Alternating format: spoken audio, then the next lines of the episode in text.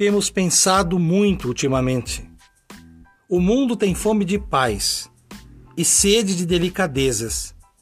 Se cuidarmos bem das novas gerações, educando-as para a empatia, teremos um futuro melhor, muito melhor.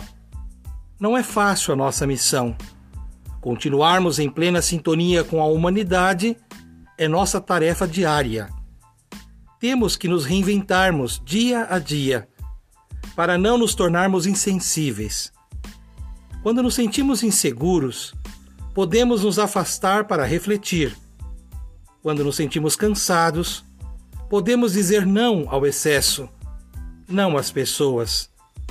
Quando nos sentimos contrariados, podemos partilhar o que estamos sentindo sem enfrentamento. Vamos descansar, desacelerar e escutar o que a vida nos diz para não perdermos a nossa paz interior.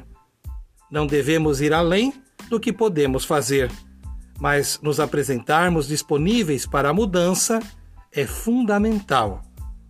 Cultivando a cultura da paz, um grande abraço.